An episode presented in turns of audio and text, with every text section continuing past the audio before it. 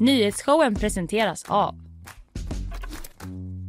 Färsking, fiberrik granola och flingor utan tillsatt socker. Clearly, kontaktlinser på apotek. Lins Rollo, måttanpassade solskydd som lyfter ditt hem. Hur står det till? Vad gott att ha dig med. Ja, detsamma.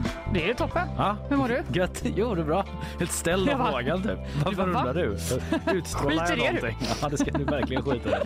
Nej, eh, du, eh, vad ska du prata om idag? Eh, jag ska prata lite om eh, Lufthansa-haveriet som pågick igår. Mm. Och sen ett infekterat prästbråk utanför Stenungsund Ja, som jag ja, har ja. fördjupat mig i. Vad spännande. Ja, verkligen. Ja, det ser fram emot en lokal, eh, liksom, eh, ja, dram lokal dramatik. Ja, verkligen. Eh, jag ska på tal lite om Lufthansa eh, prata om eh, Anonymous Sudan. Vad, är det apropå Lufthansa? Jo, men de har ju varit på Sverige nu, bland annat SAS och svenska flygplatser.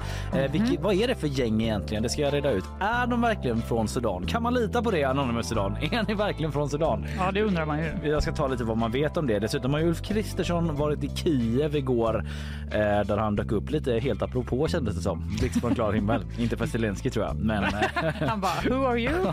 Hallå?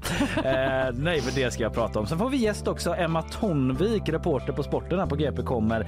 Vi tog ju både guld och silver i skidskytte igår kväll. Satt Otroligt. som klistrad Fanny. Eh, nej, men eh, det glädjer mig. Ja, det gläder mig också. Eh, vi ska prata lite skidor och skidskytte för vi är ju mitt i det nu. Det stundar ett skid-VM där det har varit hot om bojkott från svenska åkare bland annat och dessutom har norrmännen varit superkaxiga under skidskytte-VM och sagt typ så Hallå, alla måste bli bättre. Vi är för bäst för den här världen. Lite så. Och eh, what's the deal with that? Eh, det ska vi prata om. Sen är det bakvagn. Jag har lite arkeologinytt. Har tagit på mig den hatten igen. Ja, det är lite din grej nu. Ja, det har blivit det och eh, inget, inget emot det har jag. Nej, det är väl trevligt. Ja, och sen är det ett svenskt företag som går över till fyra dagars arbetsvecka också, ett ganska stort företag. Så det är lite av en grej. Vad har du mer? Goals. Jag ska ha en liten uppföljning på den här bajsattacken i tyska operan Just det. som jag pratade om i tisdags. Eh, och sen kanske lite om Håkan Hellström, en liten igelkott Mm. i Danmark. Vi får se vad vi hinner med. Och gott. Ja, Ja. verkligen. Ja, ja, eh, men du mår bra och så. Ja, Ja. det tycker jag. Inget att rapportera, inget senaste nytt sådär. Alltså nej, verkligen inte. Nej, inte jag heller. Det är så här mitten av februari. Man bara väntar på att februari ska ta slut. Ja, så är det ju verkligen. Ja, ja, vi hoppar rätt in på det. Igår Mm. havererade luftbolaget, eh, luftbolaget, flygbolaget Lufthansas Ja. IT-system. Ja, ja, lite grann bara. Ja, det, det blev nämligen ett himla rabalder. Det ledde till inte bara då förseningar och inställda flyg över hela världen, även i Mm. Sverige, eftersom Lufthansas plan i Frankfurt då inte kunde lyfta. Jaha, det var i Frankfurt. eh, Frankfurt. Det var i Frankfurt och Frankfurt är Tysklands största flygplats Ja. och också Lufthansas main hub läste jag i typ New New York Times. Kom inte på vad det skulle kunna heta på svenska. Nej, huvud... Huvudhubb, Huvudhubb, ja. huvudflygplats. Men där har man ju mellanlandat någon gång vill jag minnas. Exakt, Det är en och stor det är inte bara flygplats. kan Nej. man säga. Nej. Och därav pa- total panik. Det ska ha rört sig om ungefär 132 inställda Lufthansa-plan och 202 försenade flygningar under gårdagen. Ja. Eh, och det betyder ju då att tusentals personer som skulle resa inte kunde göra det. Strandades på diverse flygplatser, framförallt på Frankfurt. Då. Mm. Eh, och enligt den tyska tidningen Focus så berodde det här felet då på att en fiberoptisk kabel hade grävts av i samband med ett järnvägsarbete. Nej. Ja, Den vad låg- analogt. Alltså det är så himla sjukt eller? Ja, Den låg tydligen fem meter under marken. Det är ju ganska långt ner kan man tycka. kan man tycka. Och det var någon som då råkade borra igenom den med en asfaltspår. Vad jobbigt Som att vara man- den, eh, den killen eller tjejen på Alltså, bygget. Verkligen. Han bara, chefen, är det här vår fiberkabel? Det sitter så bra ut det här. Du. Det gjorde ju inte bara då att eh, Lufthansa fick panik utan också tusentals bara vanliga Fra- Frankfurtbor som inte hade internet längre. Ja, det eftersom det den här också. kabeln då Mm. gick av. Men eh, det var framförallt Lufthansas system för incheckning och ombordstigning som inte klarade sig då utan internet. Viktigt system. Eh, ja, det är ju svårt att typ fylla planet med folk till exempel om man inte kan checka in dem. Ja, ja. Och då är det ju ingen idé att flyga runt massa så to- 120 tomma flygplan. ändå.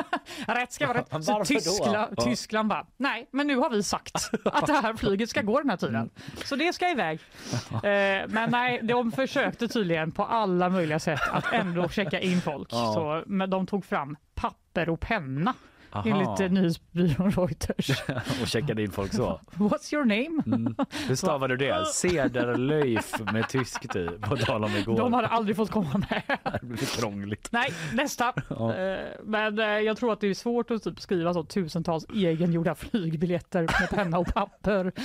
Spekulation från min sida. Men eh, Man får kalkera som man gjorde när man var liten. Ha Ja. en riktig och så göra med så blyert. ha ett sånt glasbord. Men eh, även om de försökte lösa det så här så gick det inte så bra verkar det som. Eh, det var också så att alla de här flygen och som inte kunde flyga iväg, de stod och blockade alla gater så att andra Mm. flyg som inte var Lufthansas flyg kunde inte heller landa på Frankfurt. Ja. De fick flyga till närliggande flygplatser, vilket typ inte liksom är bra för Nej. de som är på flyget och ska till Frankfurt. Nej, nej, nej. Du får åka till en annan tysk Ja. stad. Men jag ska ju byta, jag ska till USA. Ja, men då får du liksom hoppa på den här lokala bussen. Exakt. Det sjuka är att det är lite så det blev för att eh, Lufthansas rekommendationer till resenärerna var att eh, kom inte till flygplatsen alls. Boka om till en annan flygning via vår chattbot. Ja, Hur det nu skulle kunna funka? De har ju inget internet. Just det. Ja. Och du vet sådana där chattbottar. Jag vet inte, de kanske har en toppen chattbot men jag har ändå varit med om att det är typ så här hej och de bara hej. Jag vill prata om typ min deklaration. Menade du, eh, Jag. Nej, det går menade inte. du moms? Eh, Ja nej, Det men kanske det är är- för svårt. Ja, Det det är inte där ännu. Det kanske är något för den här AI-chattbotten Mm. i framtiden. Men eh, d- d- för att vara på den säkra sidan så sa de att inte bara chattbotten utan det kanske bästa är om ni bokar om till ett tåg. Aj då. Mm. Hmm. Insats för klimatet av Lufthansa i och för sig. Eh, och igår eftermiddag så sa de att ja, men nu verkar det som att systemet har återhämtat sig lite här. De hade väl fixat den här kabeln. Eh, och flygningarna idag, torsdag då, ska gå som vanligt. Mm. Dock läste jag då i New York Times att på fredag, imorgon, Ja. då ska tusentals flygledare och markpersonal eh, strejka. Så där ja. Så nu får de ändå i Tyskland förbereda sig på extremt stora störningar i flygtrafiken. Men de får en dag. Stökigt. En dag då får alla passa på då. Jag bara fick upp en sån, alltså undrar hur det går, konkret går till när man fixar den fiberkabeln. Att det kommer någon och Ja. bara löder ihop den eller ska man liksom du vet så här, lägga ut en helt ny fiberkabel? Eller Alltså, fattar inte heller det. Den lär ju vara ganska rejäl va? packad om någon har kommit med liksom världens borr fem meter ner och bara Ja. bränt rakt igenom det. Så ska någon komma där och ska vi se, då har vi hanen och honan. det är inte så Hur en sladd funkar kanske men ja. Nej, men eh, jag, jag har inte sett en bild på det, men i den artikeln i New York Times så framgår det att det var ett, ett riktigt haveri där nere Mm. i marken. Ja, man Så, får ha eh, sidosladd där och koppla runt och så. Ja, kanske. Ingen elektriker här borta. Vet Men att jag har jobbat med att löda saker. nej, det visste jag inte. Löda kretskort. Off-brand Fanneviken då eller? Mm. Ja. Det är mitt första riktiga jobb. Wow. Du eh, är som en lök du. Många lager. Bara skala på. Tack. Ja men du, på tal om problem på flygplatser och för flygplan och så, så ska jag nu snacka om Anonymous Sudan då. För i tisdags så drabbades ju SAS i förrgår alltså av en stor överbelastningsattack som ledde till massa tjall och meck för alla kunderna där. Eh, hemsidan funkade inte och kunderna uppmanades att inte gå in på SAS app. Hallå! Gå inte in på vår app. Det är jättekonstig energi där inne. Gå och prata med vår chattbot istället.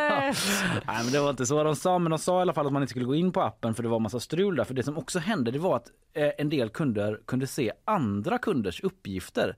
Typ eh, biljettinformation och sådär. Där det framgår eh, liksom pass eller kortnummer, i alla fall de fyra sista siffrorna på det. Och kontaktuppgifter och kommande resor och lite sådana olika grejer.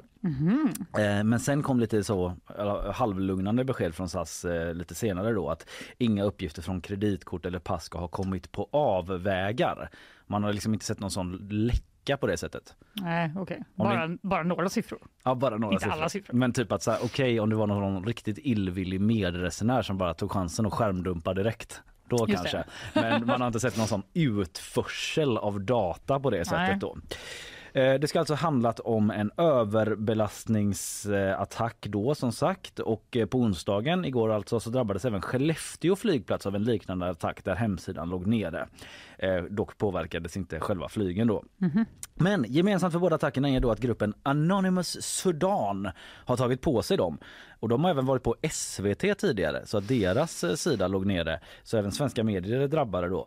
Eh, och de har också annonserat på förhand är gemensamt för i alla fall de här två flygplatsincidenterna att de ska göra de här sakerna i sin Telegram-kanal. Har de varit så. Hallå, vi kommer att eh, jobba oss hackerledes. Vad trevligt. eh, mot de här. Eh, och det är för att de vill att Sveriges regering ska be om ursäkt för Rasmus Paludans koranbränningar. Va? Det är det de skriver, men det är ändå också mycket som är väldigt hö- höljt i dunkel om Anonymous Sudan. Är de verkligen från Sudan till exempel? Ja och också varför ska de, de bara, om ni inte ber om ursäkt så hackar vi Skellefteå flygplats! Era jävlar! Jag vet inte hur de väljer ut sina mål, men Okej, vi- vet ni vad? Det går bra. den, kan, den kanske är jätteviktig för infrastrukturen till Norrland. Fanny till exempel. Eller så har de ett dåligt IT-system. Vad vet jag? Att de Ja, är en jo. lätt måltavla. Jag vet inte.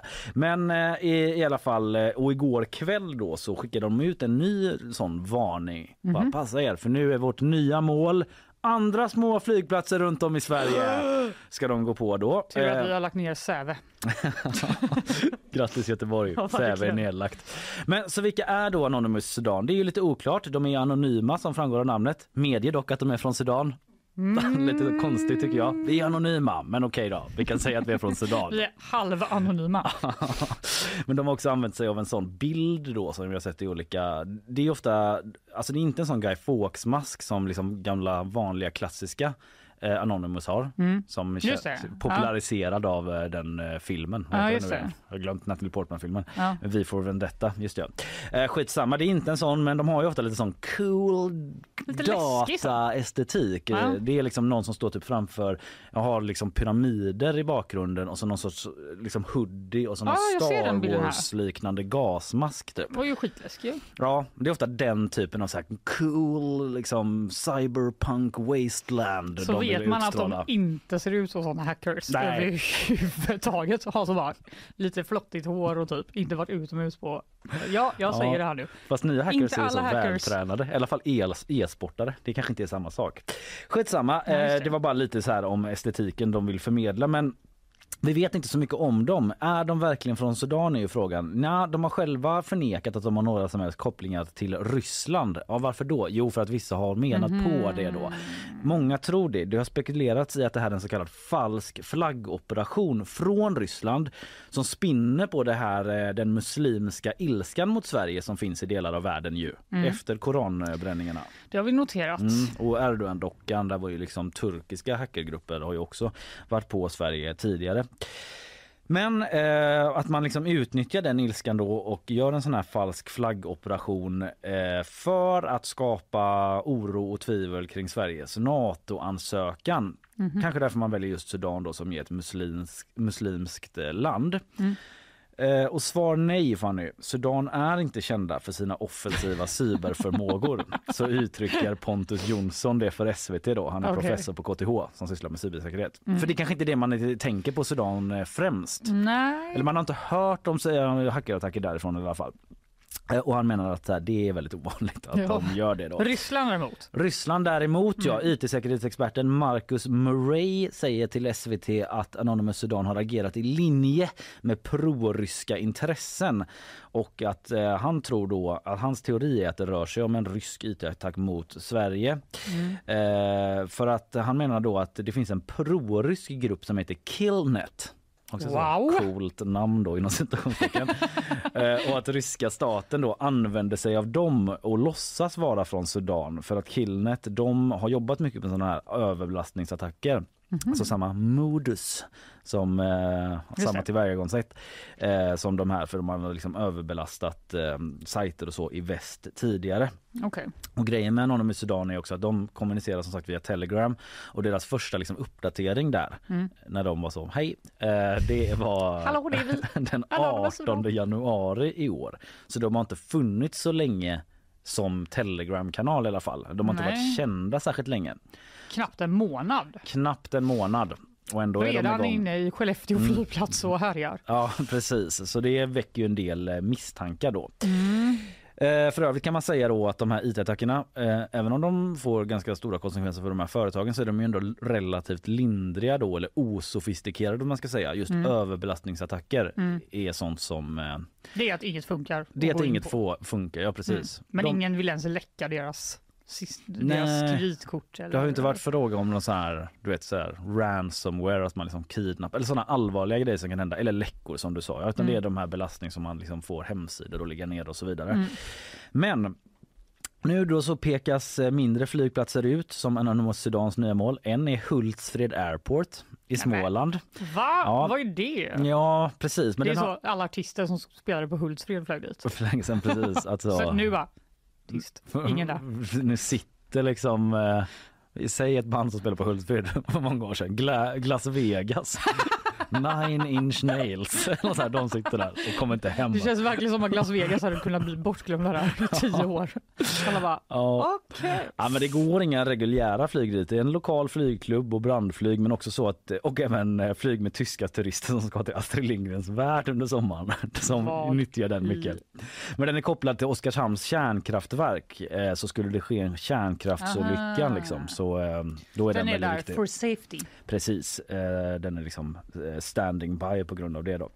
Eh, men i alla fall eh, Aftonbladet har pratat med säkerhetsansvarig där som tycker att de har ganska bra koll på det. De ligger hyfsat bra till. De har ett stort företag som eh, de anlitar för typ sin hemsida och så. Så de känner att De, grabbarna har koll på det. Grabbarna har koll på det. Så alltså, Anonymous Sudan hotar Sverige och vill att regeringen ska be om ursäkt för Paladins koranbränningar. Teorin är det är falsk flaggoperation eh, där den riktiga avsändaren är Ryssland. Vi går vidare.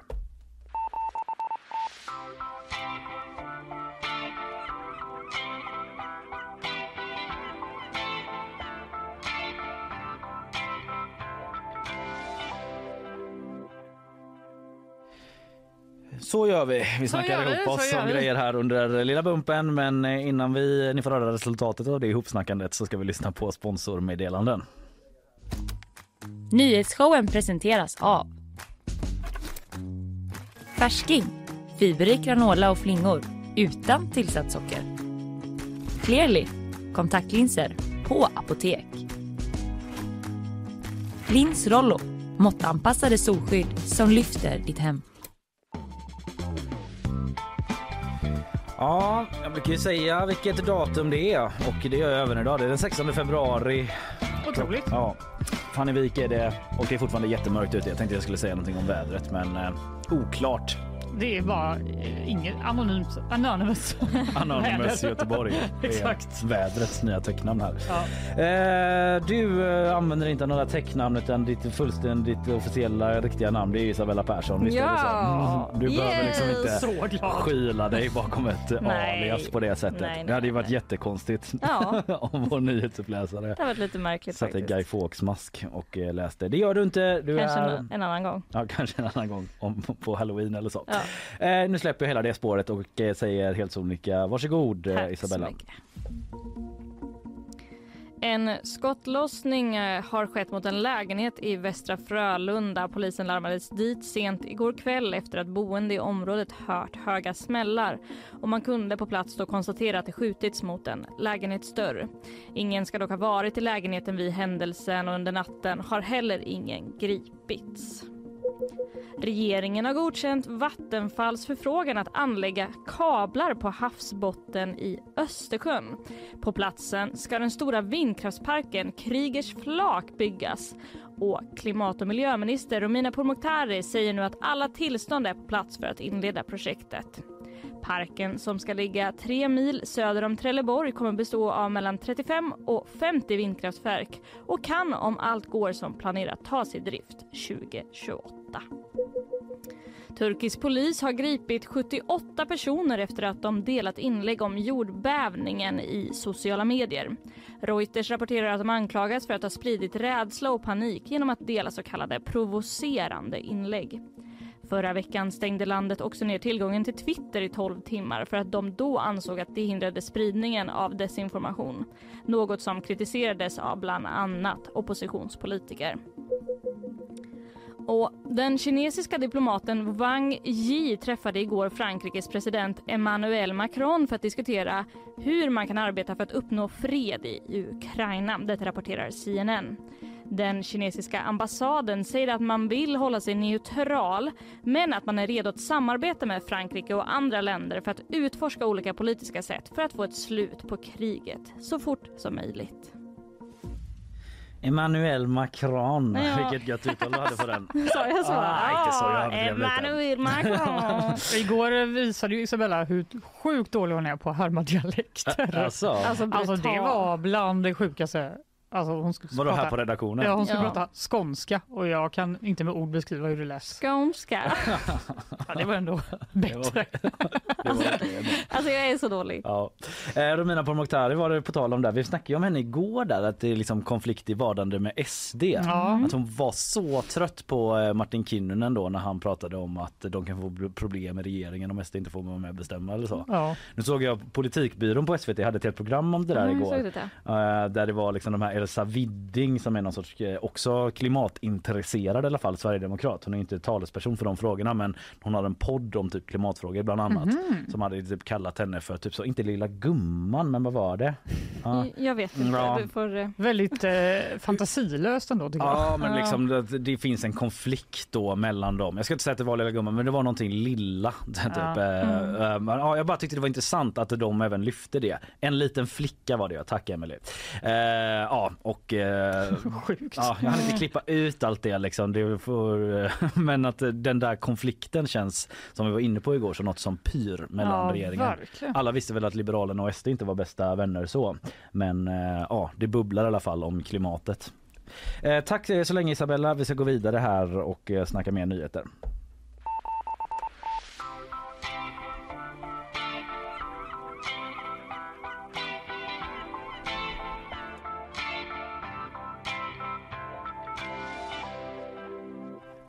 Du, eh, igår eh, var den här killen ute och reste. I'm here in Kiev to demonstrate Sweden's rock solid and long term support to Ukraine. Ja, Ulf Kristersson, vår statsminister, dök upp helt oannonserat i Kiev igår. Tror du att det kliade i fingrarna när han satt och så skulle checka in? Han bara Åh, jag måste på instagramma detta. Så bara, Just det. Alla Nej, jag ska klara mig hela vägen. Åka ner och träffa Tuffe Zelensky. Så. att- Ja. Nej, han var nog mer eh, seriös och allvarlig än så skulle jag faktiskt tro. Men eh, i alla fall, eh, ja, han dök ju inte upp oannonserat för Zelensky då som väntade på honom med stort allvar utanför en vacker byggnad på röda mattan. Men för media och svensk allmänhet Ja. så kom det ju oväntat. Mycket push-notiser där. Ja, verkligen. Det var Mm. liksom inte, det har väl av säkerhetsskäl eller sådär antar jag. Eh, kanske var kort varsel också, vad vet jag. Eh, han har ju mycket stå i Zelensky, han tar ju emot liksom världsledare på löpande band där nere i princip då. Besöket handlade i alla fall då förstås om att visa Ukraina Sveriges fortsatta stöd i kriget mot det attackerande Ryssland. And I can assure you that Sweden will continue to provide as much support as is possible, politically, economically, and militarily. Mm, och Zelensky å sin sida var tacksam för Sveriges stöd av det ukrainska försvaret. Вони дуже й дуже відчутні. Вдячний прем'єр-міністру Крістерсону, що лише останнім часом Ja, han sa att eh, Sverige är topp fem leverantörer av stöd till Ukraina och jag tackar Sverige för det stödet. Och sen sa han också att Archer, det här eh, mm. Eh, artillerisystemet som vi skickat, är det bäst, de bästa, en av de bästa artilleripjäserna i världen och sådär. Mm. Eh, och på tal om Sverige, Ukraina och vapen då. JAS Gripen. Det. det. är den mest aktuella frågan. Mm. Ulf Kristersson sa ju där att liksom, vi ska fortsätta stödja så mycket vi kan liksom, politiskt, ekonomiskt och militärt men eh, hur mycket kan vi då? För de vill ju gärna ha Gripen i Ukraina. Det är den centrala frågan här. Det är hett eftertraktat. Eh, Uh, Ulf Kristersson sa att eh, det går inte att utesluta någonting men att det inte är på bordet just nu. Så det var inga klara besked där om Gripen. Eller snarare ett ganska klart be- besked Det om att det inte blir något. Ja. Ja, men eh, Ukrainas försvarsminister har sagt tidigare så att min dröm hade varit F16-plan. Men Gripen är också väldigt bra. så de, De bara, ja, då blir det inget alls. Om det ska vara så. Nej, men eh, det är i alla fall inte uppe på bordet. eh, Men vi får se då om det blir annat ljud i skällan eh, senare. Det är ändå någonting som är hett efterfrågat av Ukraina och kriget eh, pågår ju alltjämt. Ja, det var det om Ulf Kristerssons oväntade besök i Mm. eh, Kiev.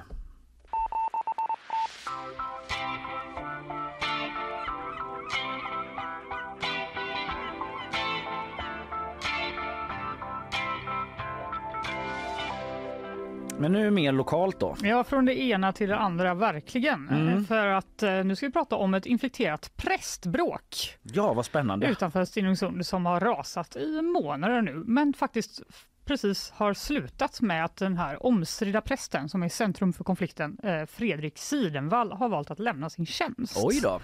Ja, eh, och bakgrunden ja, den är lite, lite snårig, men vi ska gå igenom den här helt enkelt. Det började i december. Mm. Då gick kyrkorådet i den här församlingen ut eh, och sa att de inte längre hade något förtroende för deras kyrkoherde Fredrik Sidenvall. Som förresten är för detta rektor för LM Engströms gymnasium i Göteborg. Jaha, det är typ kristen inriktning på Det något vis. är en Mm. kristen inriktning. Eh, de ville helt enkelt att han skulle skiljas från sin tjänst som han fick nu i somras. Ja, det var ganska kort. Det Han var en kort termin Mm. eh, kan man säga. Och eh, anledningen till det skulle då bland annat ha varit anklagelser om att, att han agerat självsvåldigt. Ett ord jag fick slå upp. Ja, det vad betyder, bra att du gjorde det för jag kände att jag ville också. ja, exakt, Ja. det betyder som blott följer sitt eget tycke utan att rätta sig efter lag, föreskrift eller förmaning. Mm. Han hade agerat så på sin post, menade vissa, och eh, att eh, han saknade förtroende i arbetslaget och eh, från vissa håll menades det till och med att färre gick i kyrkan Mhm. sen han eh, fick sin tjänst i Ucklum då. Ucklum ja. Ja, Mm. eh, men kyrkorådet de var inte eniga när de eh, gick ut och sa detta, utan sex av åtta röstade för att han skulle lämna sin tjänst. De två reserverade sig och en av dem var Linda Maria Hermansson. Och hon säger till tidningen Dagen att eh, om det finns sådana här arbetsmiljöproblem som de påstår då, Mm. så ska det utredas innan beslut om att förorda avsked ska komma. Just och så det. gjorde de inte nu, Nej. utan de sa bara vi vill att du ska skiljas från din tjänst. Det låter ju som det ligger något eh, större och principiellt i bakgrunden här. Det kan man tycka. Ja. Och då kan man gräva lite djupare i det. Ja. Och det har P4 Göteborg gjort, Mhm. som tur är. Eh, De har bland annat intervjuat eh, diverse församlingsmedlemmar då. Och ja, pratar man med dem verkar det kanske snarare som att den här konflikten kokar ner till vad som egentligen passar i en kyrka Ja, och inte. okej. Eh, Och lite mer exakt så, så verkar det handla till exempel om vilken musik man spelar. Ja, det är på den eh, detaljnivån. Ja, eh, och det som fick riktig fart på det här bråket var nämligen ett gäng uppblåsbara snögubbar från en Disneyfilm som eh, var ett inslag i några väldigt populära Juli Ucklum-konserter som de har då i kyrkan varje år. Och vi ska nu lyssna på ett klipp med Fredrik Sidenvall, alltså prästen, omstridda prästen som lämnar sin tjänst Ja. i P4 Göteborg. Så när jag kom så fanns ju de som visade mig eh, tidigare inslag från Julie Ucklum. Och där fanns det väl kanske saker som jag tyckte var lite överraskande med uppblåsta snögubbar som hoppade omkring och där det var lite, lite cirkus över det hela. Och jag tycker, jag tycker faktiskt att det är viktigt att, att kyrkan får vara kyrka. Jag börjar förstå vad det Mm. handlar om. Kyrkan ska vara kyrka. Vad det ska inte vara tråkigt. massa snögubbar som hoppar runt. Nej, tråkigt för församlingsmedlemmarna när de så stolta. Vi har faktiskt en liten video här också på Julie förra året. Exakt. Vi är så stolta De över bara, den. kolla vad mysigt det var. Och, Och han, han bara, bara, mm, Jätte, armarna i kors och bara mm, kyrkan ska vara kyrka. mm. Ja, församlingsmedlemmarna höll helt enkelt inte med om att det här var ett problem. Tvärtom har, började de då rikta ganska skarp kritik måste jag ändå säga mot Sidenvall och hans effekt på stämningen i deras församling. Vi ska Ah, lyssna ja, på ett ja. till ljud som eh, illustrerar detta. Medlemmarna upplever att Sidenvall gjort församlingen mer strikt och tagit bort glädje och gemenskap. Församlingsmedlemmen Vanja Andersson vill ha tillbaka församlingen så som den var innan Fredrik Sidenvall blev präst. Innan så var vi en stor familj både i Ucklum och Spekeröd. Allting fungerade perfekt och vi, ja, det var bra på alla, alla vis och sätt. Så körer och musik och sång och soppluncher och kaffe och allt, allt. Det Ja, vi hade väldigt trevligt tillsammans. Ja, här, Det verkar också som att Sidenvall har haft vissa eh, reservationer för hur de använder sin budget. Och jag tror att det Mhm. kanske är lite det hon syftar på här med soppluncher och sånt. Men det framgår inte riktigt i den här texten Nej. i dagen som jag läst. Just det. De känns- har liksom inte kunnat samsas om det här helt enkelt. Nej. Det måste vara en evig fråga för kyrkan det där tänker jag att liksom dels hålla på traditioner och dels gå folk till mötes. Ja. Man vill ju ändå ha in nya medlemmar och liksom vara Verkligen. något för folket. Men också Det- typ så här, jag minns inga snögubbar i Nasaret. Förhålla sig till den helige skriften liksom. Va, är du säker på det då? Hur noga ska man vara? Ja, Jag minns inte att de visade Frost i Betlehem. Disney fanns väl inte då? Disney har i och för sig funnits väldigt länge, Ja. men kanske inte riktigt så länge eh, helt enkelt. Men det, det här grälet har helt enkelt pågått och det gick så långt att det sattes upp anonyma eh, handgjorda skyltar i bygden med texten “Prästen ska avgå, Oj. dåligt ledarskap” som man kan se om man surfar in på P4 Göteborg. Mhm. Eh, och dessutom så började man köra runt med en namnlista med, från hus till hus där eh, flera hundra personer skrev på för att bli av med. Oj då. Så de kände verkligen att han hade liksom, ja, dålig, eh, dålig stämning hade Ja. inträtt. Ja.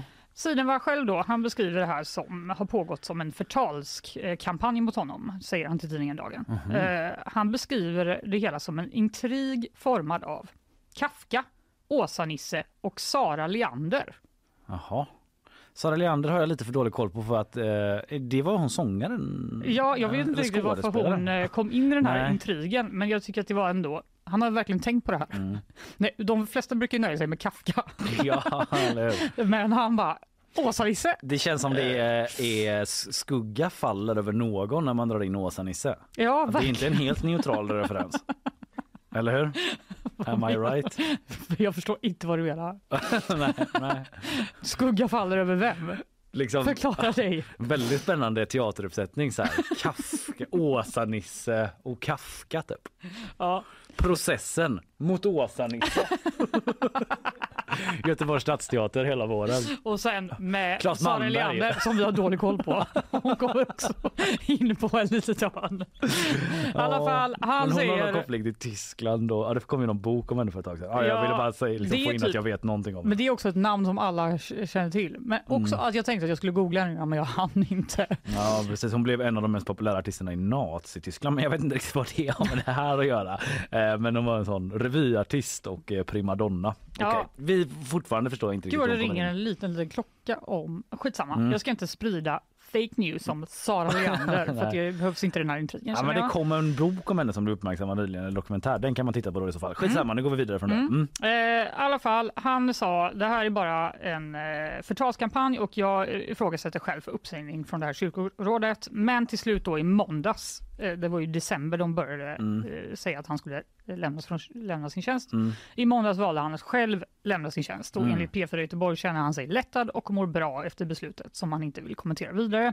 Och i tisdags så höll han sin sista gudstjänst i församlingen och vi ska lyssna då på Linda eh, Maria Hermansson, den här medlemmen i kyrkorådet som reserverade sig uppsägningen eh, om du minns. Det var en eh, tryckt och ledsen stämning. Det var flera stycken som i sin egen eh, förbön bad för Fredrik eh, och uttryckte oerhörd sorg över att han ska sluta hos oss och hur tomt det kommer att bli och eh, bad för att han skulle komma stärkt ur detta och att församlingen också skulle kunna hitta en väg tillbaka. Mm, ledsen stämning och Mm. böner för Fredrik. Någon som inte var lika ledsen var församlingsmedlemmen Roger Hansson som var den som initierade den här namnlistan. Jag hoppas ju och tror att allting ska kunna återgå till eh, det normala. Jag fick jättemånga telefonsamtal igår där folk eh, tackade för engagemanget med namnlistan för jag tror ändå det var slutklämmen på det hela. Det var Mm. slutklämmen på det. Ja, det är ju lite som någon sorts Så som i himmelen film eh, grej här i Ucklum. Ja. Ja, ja eh, stort, stort, stort tack för den genomgången. Varsågod.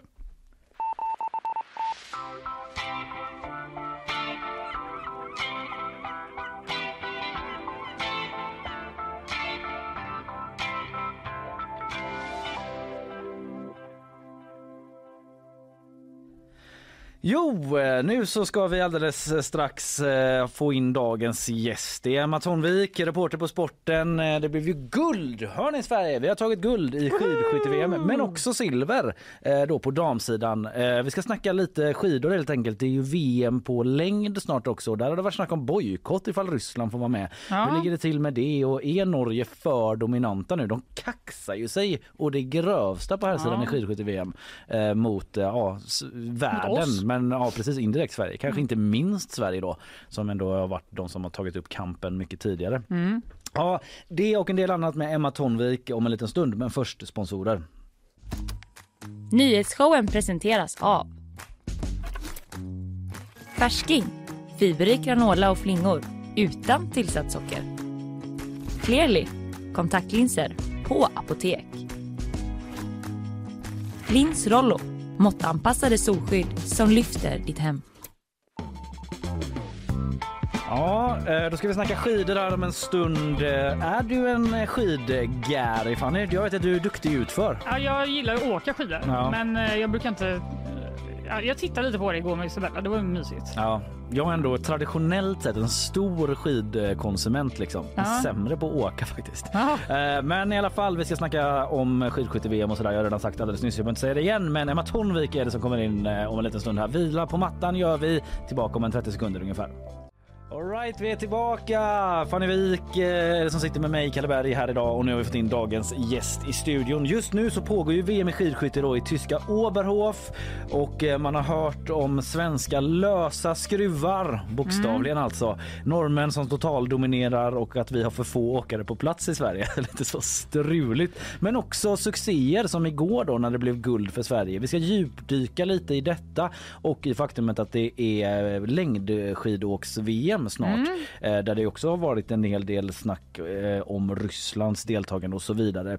Med oss för att reda i allt detta har vi från GP Sporten vår reporter Emma Tonvik. Välkommen Emma! Tack så mycket. Hur mår du i dessa skidglada tider? Skid liksom, vad ska man säga? Det är mycket skidor helt enkelt. Det är mycket skidor, då mår jag bra. Ja, jag kan tänka mig det. Du, vi gör så här förresten. Vi lyssnar lite på hur det lät igår i Radiosporten när Sverige stod för en jättesuccé. Yes. In på upploppet, för vad det verkar som, guld i distansloppet, några meter kvar. Här kommer hon och tar över ledningen där med 10 sekunder före Linn Persson. Yes, vilket lopp! Va? Hon är makalös. Och eh, ja, det är bara att beundra de här svenska tjejerna eh, som gör det så fantastiskt bra idag. Ja, vad säger du om loppet igår? Kul! Ja. Det var ju spännande eh, och eh, snyggt. Bra av Sverige. Ja. Eh, första guldet, roligt. Det behövdes nog. Ja, det är så va? För eh, i övrigt då, hur har det gått eh, för Sverige i, den här, i det här mästerskapet? Ja, men jag skulle ändå säga att det har gått bra även innan igår, så här godkänt, fyra medaljer innan. Ehm, men nu eh, kanske vi är på klart godkänt med sex medaljer och ett guld. Eh, och det är ändå lite så här, det har varit lite besvikelse om det inte kom något guld även om det var mycket andra medaljer.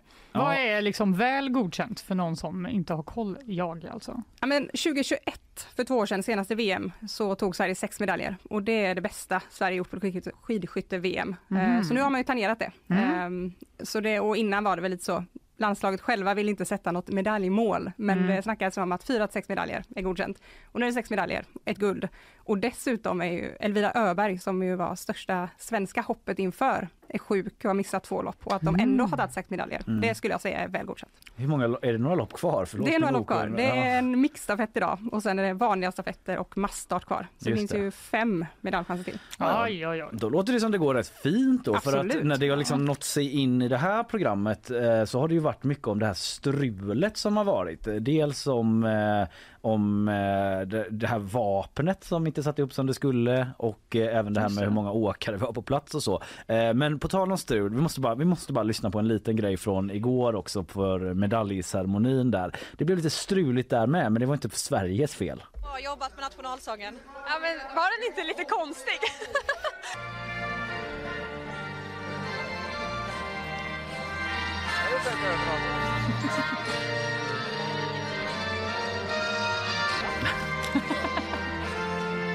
där går det ner igen. Vad är det här?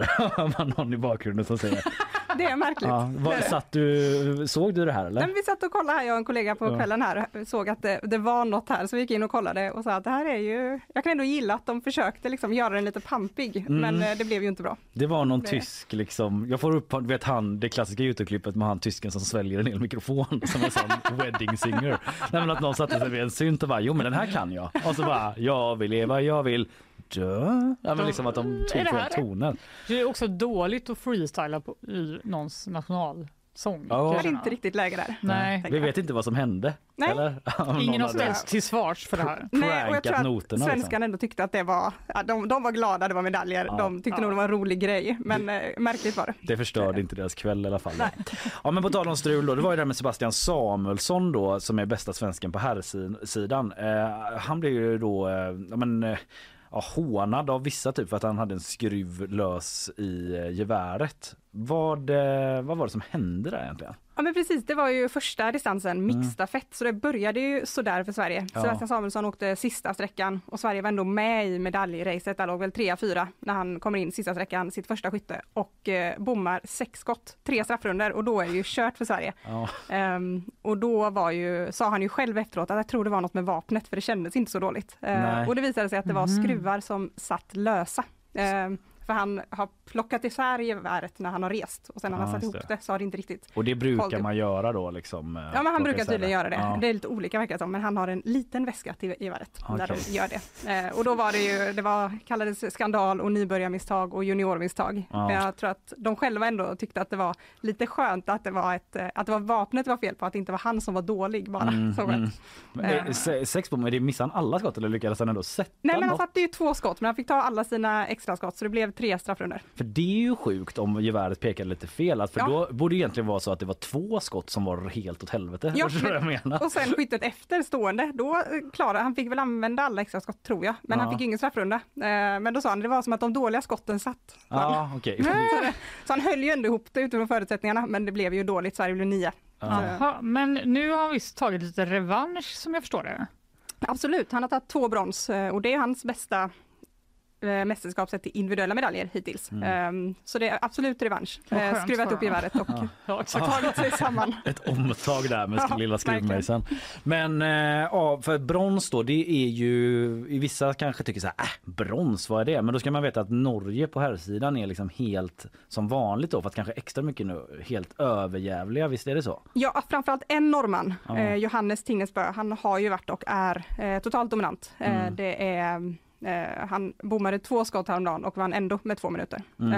Eh, så han är ju, han vinner allt. Eh, där bakom har det varit mycket norrmän, men där har ju ändå Sebastian nu visat att det går att slå sig in. Men Ja. Norge har tagit alla individuella herrmedaljer förutom Sebastians två brons. Så Norge är överlägsna. Eh, ja. Men eh, det finns ändå chanser och de har sagt lite själva att så här, det handlar om att komma bakom Johannes. Liksom. Ja, just det. För de Var har, bäst efter honom. för de har kaxat sig lite grann. Så här, utlänningarna måste skärpa sig, sa en åkare när de tog eh, ett, plats 1 till 4 på sprintloppen.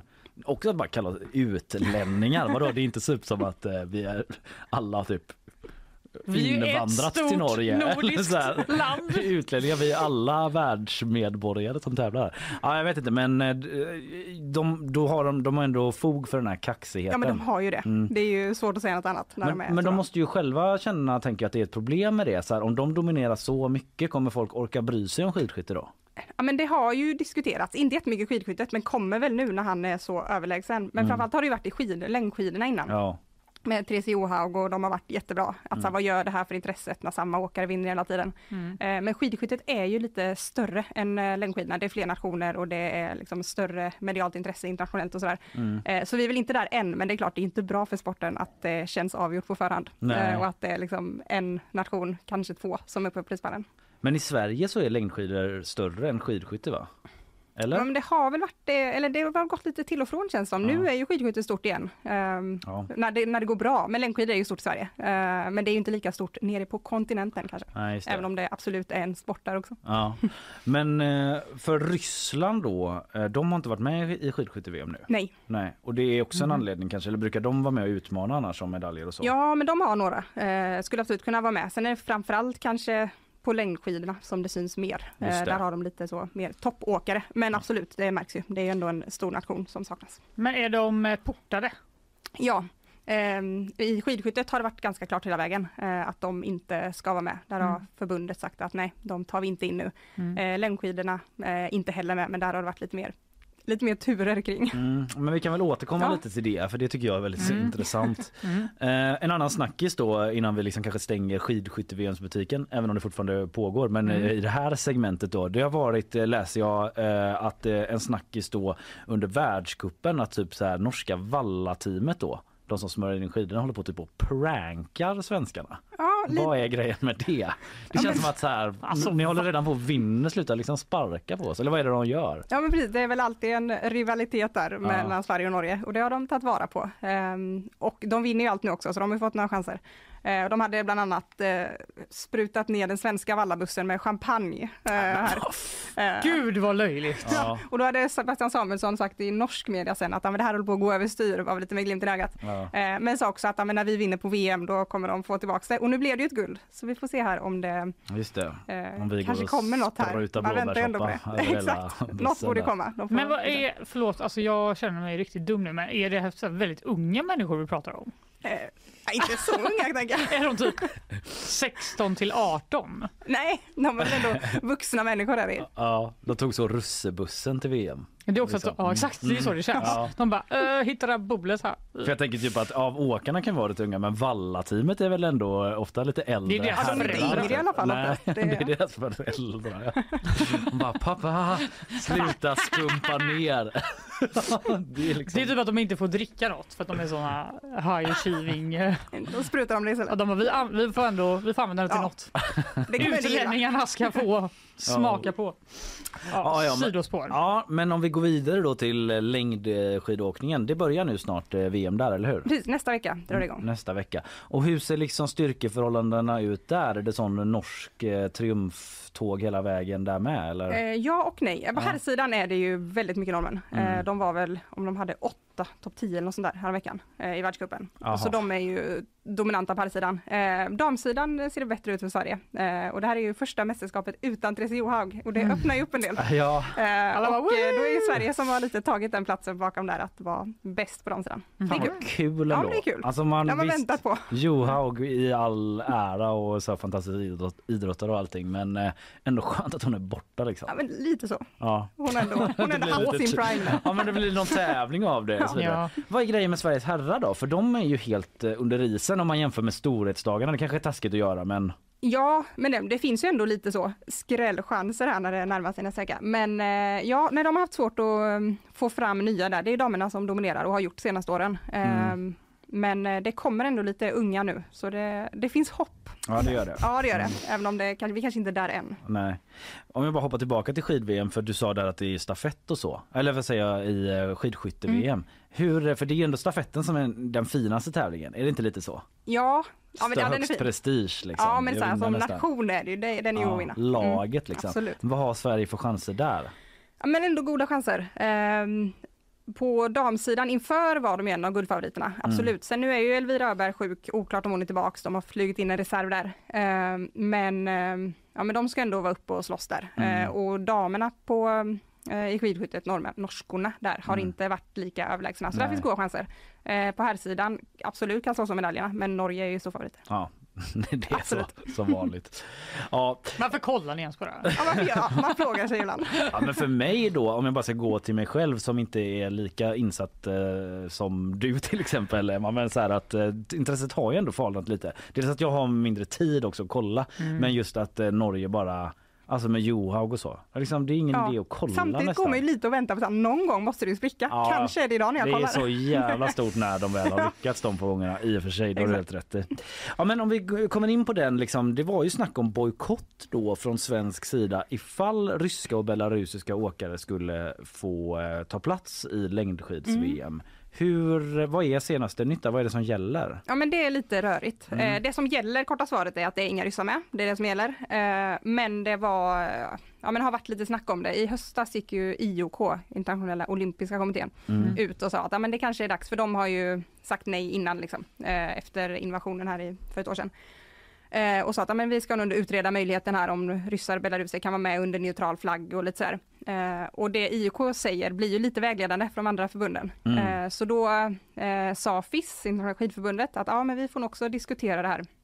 Eh, och då eh, var ju svenskarna ganska snabba och säga att nej, det Ja. gillar vi inte. Mhm. Eh, förbundet pratade väl inte om bojkott men var ändå starkt kritiska liksom, och det har även eh, mot både IOKs uttalande men också eh, FIS. Eh, däremot var det enskilda åkare, till exempel Linn Svan som eh, skid, eller sprintstjärnan här, Mm. som gick ut och sa att ja, men då är inte jag med. Ja, Eh, de var väldigt tydliga Ja men de var ändå tydliga. Eh, men Väldigt sen, stor skillnad om man typ snackar eh, fotbollsspelare absolut. och sådär till exempel. Ja, Absolut, de förlåt. tog ändå lite ställning så. Mm. Men sen i slutet av januari här så kom det besked från FIS att det blir inga ryssar och belarusier i år i världscup eller VM. Men däremot var det inte ett nej, det kommer inte hända så länge situationen är som den är, utan det var nej, det händer inte nu, men Nej. vi tar ett nytt beslut efter säsongen inför nästa säsong. Så det är ju, och den här IOK-frågan inför nästa OS är ju igång. Så det är ju absolut en, eh, en aktuell fråga, även om det är paus just nu kan man säga. Ja, den är ju högst levande verkligen. Absolut. Men är politik och skidor något som, eh, alltså är det en grej? För fotbollen har vi pratat om så mycket här att det är väldigt svårt att ta politisk ställning och väldigt många som absolut inte gör det. Men här är det inte så kontroversiellt att de säger Nej, "Jag men vill-" det är som att det inte har blivit lika kontroversiellt där. Nej. Eh, att det är lite lättare för dem att gå ut liksom. Och och ändå säga jag kommer inte vara med Ja. i så fall. Precis, och sen är det ju så här, sen har du inte riktigt ställt på sin spetsen liksom. Det var ju så här, om det här händer då liksom, men det har ju inte hänt så det är ju, ja. Men det var ändå upprörda känslor förstod jag över att ryssarna fick vara med och träna på Ja, världscupen. men det var, ja precis, och det fick de egentligen inte. Eh, men det var för några veckor sedan här i Toblach i Italien så var det världscup, eh, längdskidor. Och då var det en ryska, Julia Stupak, som kör världscup annars liksom. Mhm. Eh, som syntes i träningsspåren här. Och inte bara det att hon var i, i samma by och tränade, utan hon hade en sån här väst på sig som åkarna på världscupen får, som gör att de får liksom vara inne på tävlingsspåren.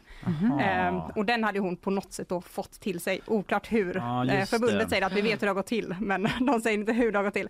Eh, och det fick ju kritik att hon ens var där liksom. Eh, och, Vad märkligt kryptiskt att säga att de vet hur det har gått till men inte... Exakt, och hon Ja. hade, uppenbarligen har hon ju någon allierad där som ger henne den här västen. Ja. Eh, och det var ju kritik mot det, men det var ju inte så att det ryska laget var där, men det var en ryska som var där eh, och tränade och så. Ja. Eh, med de andra. Ja, vad speciellt alltså. Eh, ja, okej, men eh, skid-VM drar igång och eh, Sveriges eh, chanser där då som du säger är ganska positiva på damsidan men herrsidan ser det lite svagare ut. Eh, och det ska man väl säga att på tal om Ryssland och så att det är ju ganska stort i Ryssland med skidor. Visst är det Absolut, så? Ja. absolut. Och det är ju, det gillar ju ja, men, Putin och gänget att framhäva. De hyllar sina, sina stjärnor när det går bra eh, och de har ju många bra längdskidåkare. Mm. Eh, så det är klart, det är en smäll för dem att de Ja. inte får med. Spännande att följa utvecklingen här. Avslut, avslutningen först då av skidskytte-VM. Eh, kör de redan i, ikväll? Eller? Det gör de i eftermiddag. Då är det singelmixstafett. Hanna Öberg och Sebastian Samuelsson. Ja, just det, då är det två åkare. En Två eh, åkare som varje kör, kör liksom flera sträckor var, lite så Ja. kortare sträckor. Det är Eh, ballt att de kör den grejen Ja, jag. det är så roligt annorlunda. ja, det får man säga ändå. Emma Tonvik, reporter på Sporten här. Tusen tack för att du kom hit och eh, hjälpte oss att eh, hänga med. så. Tack så mycket.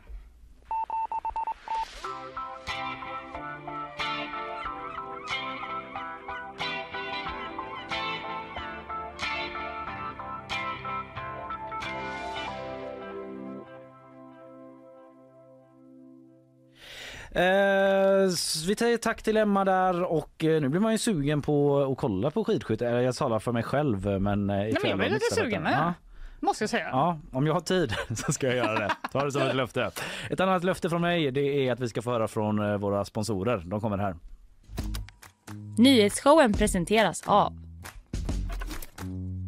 Färsking, fiberrik granola och flingor utan tillsatt socker. Clearly, kontaktlinser på apotek. Lins Rollo, måttanpassade solskydd som lyfter ditt hem. Ja, en av nyhetsshowens mer sportintresserade personer har tagit sig fram till mikrofonen, Isabella Persson. Ja. Följer du eh, sk- skidorna någonting? Absolut. Igår kollade jag till och med på loppet eh, i efterhand fast jag visste att, jag hade, att de hade tagit guld. Ja, det är på den nivån. Ja.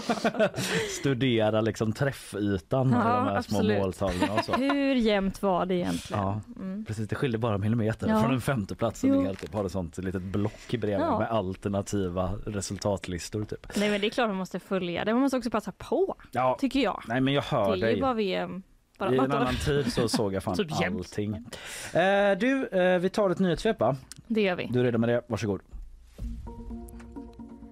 En eh, skottlossning har skett mot en lägenhet i Västra Frölunda. Polisen larmades dit sent igår kväll efter att boende i området hört höga smällar och efter händelsen ska flera personer ha setts lämna platsen.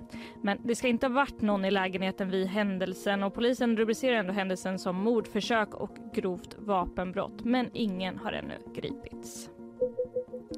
Kritisk infrastruktur ska ha träffats i Lviv nu under morgonen. Detta rapporterar The Guardian. Flyglarmen ljuder över Ukraina och det kommer rapporter om ryska attacker. Men inga dödsoffer har hittills rapporterats.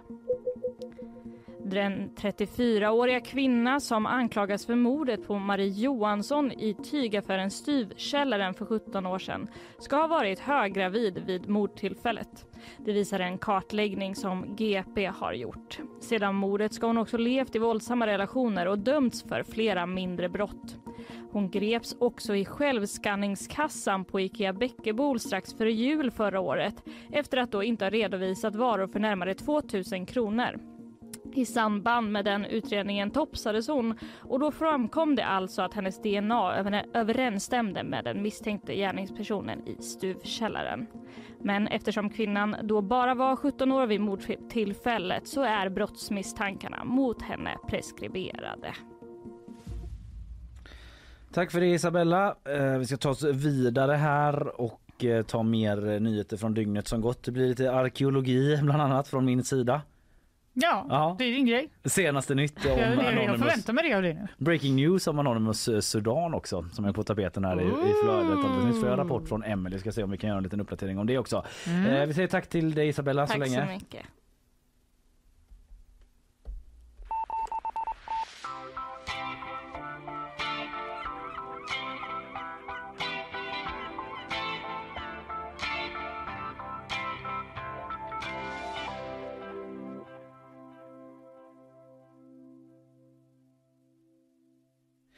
Fanny. Ja, jag tänkte bara göra en liten uppföljning Mm. på eh, tisdagens snack om eh, den här bajsattacken Ja. i eh, Tyskland. Det som har blivit en stor kultursnackis som mer handlar om kritikers liksom vara och inte vara. Mm. Men det är så roligt för jag, jag, bara såg, jag bara såg det och tänkte vad är det här för trams? Men sen förstod man ju att det var en väldigt högt uppsatt person Ja. som, som hade gjort detta. Jag ska dra en liten recap annat läge. Mm, ja, för de det, som inte hörde detta. Och det var, handlar om en tysk operachef som ilsknade till efter att eh, en salt recension av hans eh, nya eh, uppsättning hade publicerats Mm. och eh, då smetade hundbajs i den här kritikerns ansikte. Och kritikern då Vibeke Hyster hon eh, skrev helt enkelt att den här uppsättningen In the Dutch Mountains eh, var extremt eh, tråkig. Hon skrev bland annat du kommer omväxlande att bli galen och dödas av tristess medan du tittar om verket. Så det var ju, hon tyckte helt enkelt att den var superkass kan man säga. Svår, konstigt formulerat. Omväxlande bli galen, omväxlande dö. Jag vet. Mm. Ja, ja. Men, här är min eh, hoppas inte jag får bajs på mig som tredje man här nu när jag Men kritiserar du hennes ju kritik. henne, han ja. borde ju tycka det är toppen. Ja, det. Eh, och det var då så att enligt den här operachefen Marco Göcke så eh, gjorde den här recensionen att operan tappade abonnenter eh, Mhm. som slutade gå dit och därför sa han att han skulle porta kritikern Hyster från operan. Men under premiären av hans då senaste uppsättning Eh, alltså den som kom efter den hon hade kritiserat, så gick hon ändå dit. Mm. Vilket ju må- många operakritiker gör, de går på alla stora premiärer Mm, på mm. operahusen. Och då fick han liksom se henne där i publiken. Han Mm. var, vänta lite nu, Mm. portade inte jag dig? Det är jävel. Ja. Och då sprang han fram med sin tax Gustav i släptåg Ja. och konfronterade henne då och sa att eh, du bara skrivit massa elaka saker om mig. Vad gör du här? Jag har portat dig. Och det slutade med att han då smetade en påse hundbajs i hennes ansikte. Och han har inte velat kommentera detta. Det är så konstigt också att han hade Jag vet! en hoppas och Det hundbajs. är det Rastade han den precis innan då? Liksom bara Tog med inte in. la det i fickan typ så länge. Varför hade han ens sin taxi inne på Operan? Ja. Det är väl inte okej? Ja, i och för sig, ja, vi, taxar, jag har ju jobbat med Hanna Hellqvist då va, som Ja. har en tax och den eh, kunde vara med lite överallt och vara så här helt Ja, men det knäpptyst. känns ju som att det det är Hanna Hellquists VIP-treatment snarare. För att det är ju inte taxens, alltså att de beter sig illa. Det är ju typ att folk är allergiska Ja, och att det. du inte får ha dem inom, alltså på, i en opera. Han kanske också får VIP-behandling på sin egen opera. Ja, det verkar som det. Ja, Kanske var så att taxen hade suttit sig och uträttat sina ärenden där i någon hall. Just och att det. han bara, och så, så råkade han se henne i det här samband kan med komma väl till pass, sa han och sparade bajset. Inte det där hyster! Men eh, nu har han då äntligen lämnat en skriftlig kommentar. Där Ja. han, han medger att ja, det, var, det var inte okej, det var en överreaktion av mig. Men han försvarar sig också. Okay. Han säger att han har försökt prata med Hyster men hennes attityd fick bägaren att rinna över. Och hennes kritik har varit personlig, destruktiv och pågått under lång tid. Hon har också kastat skit på mig i flera år. Bildligt Med sina talat ord. Ja, med sina I ord, tidningen. Ja. Mm, viktig gränsdragning där ändå. Ja, Mm. jag tycker att det är en viss skillnad. Mm. Eh, Hyster då, hon säger till det tyska public service-bolaget NDR att hon har gått igenom allt hon har skrivit om Mm. eh, Marco Göckes föreställningar genom åren och att under de senaste 17 åren har hon skrivit om honom nio gånger varav två var överväldigande positiva recensioner. Så det känns ändå som att den här Marco Göcke kanske bör ta tag i sina anger issues lite för att eh, så här kan man väl inte bete sig. Nej.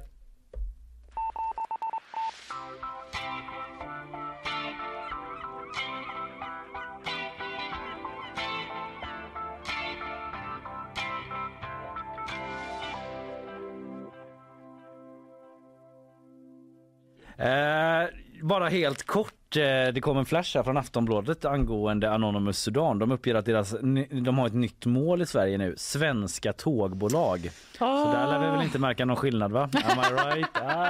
Ah, förseningar och så SJ bara, vidare. gud vad skönt att ha något att att Och liksom skylla på. ja. När ingen kommer fram någonsin. SJ som ligger bakom Anonymous Sudan. Sån jävla cover-up och först det på andra. Bara, Och först sen tar vi bara- Skellefteå, sen Hultsfred, Och sen tar då, vi oss själva. Vi ska installera ett nytt system här. De skyller på Anonymous Sudan. Nej, nu konspirerar vi. Ja. Eh, Men det var ju Anonymous Sudan. Om någon kommer in nu så Just pratade jag om dem i början av programmet här, det här hackernätverket då. Ja, det får man lyssna bakåt på i så fall. Det var inte det jag ska prata om mest utan det var bara en kort eh, liten uppdatering utan jag ska in nu, jag får nästan göra en liten egen jingel till det snart men eh, vi ska prata arkeologinytt. Mm. Arkeologinytt. Fast en bättre då. Okej. Helt okej.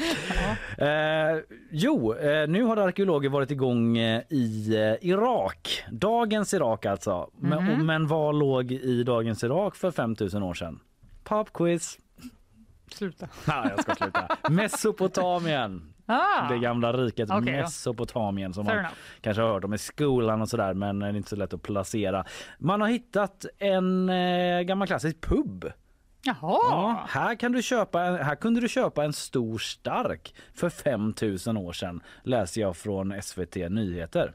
Fan vad trevligt. Mm. En pub med kyl. Okej. What? Massor av sejdlar och matservering.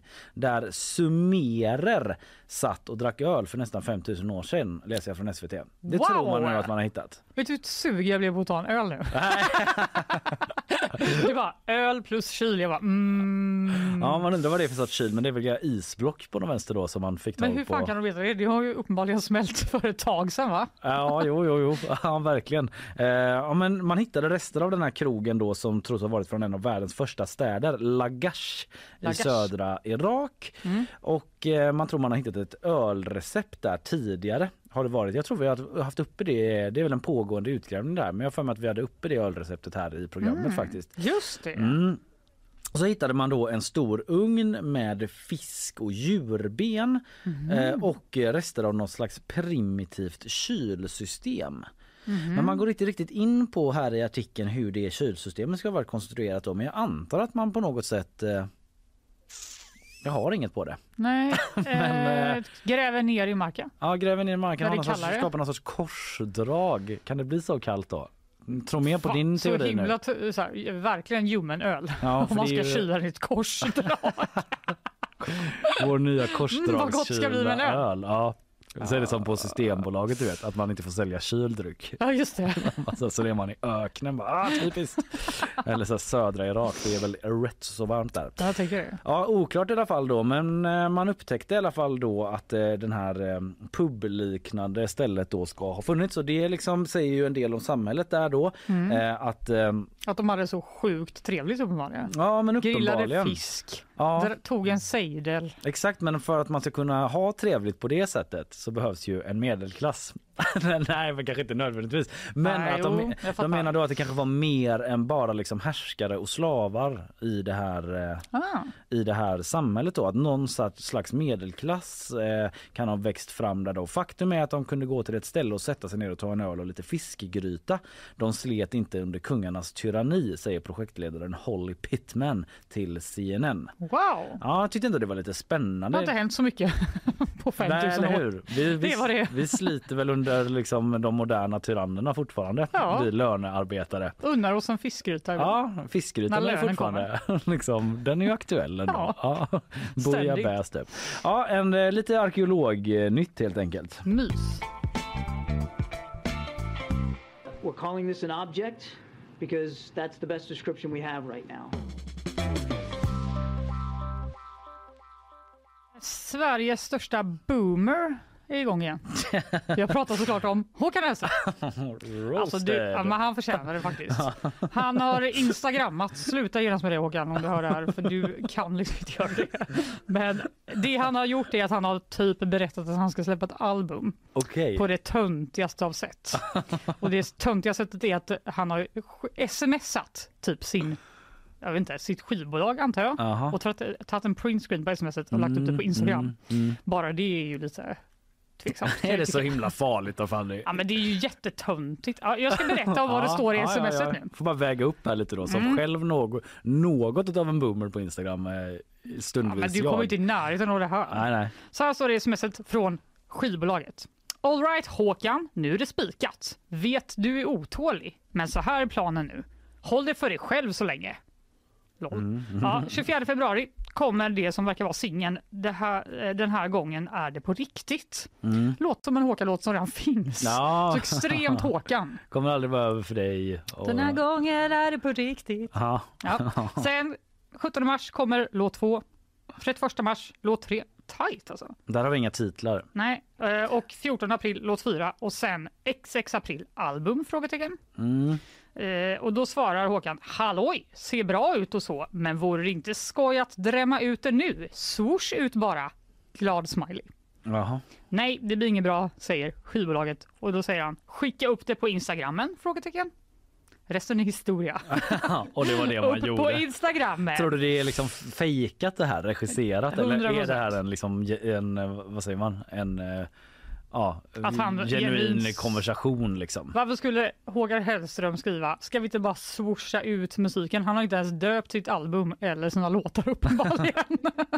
För att jag menar om det här var genuint varför skulle de då skriva låt 2, 3, 4? Ja, om de nu vet vad låtarna och heter och det inte titeln, ska upp ja. på Instagrammen. De kanske inte har färdiga titlar på låtarna bara. Nej, men då kan man inte swoosha ut dem va? Nej, nej, men ska de swoosha ut låtarna eller menar han den här informationen som en teaser?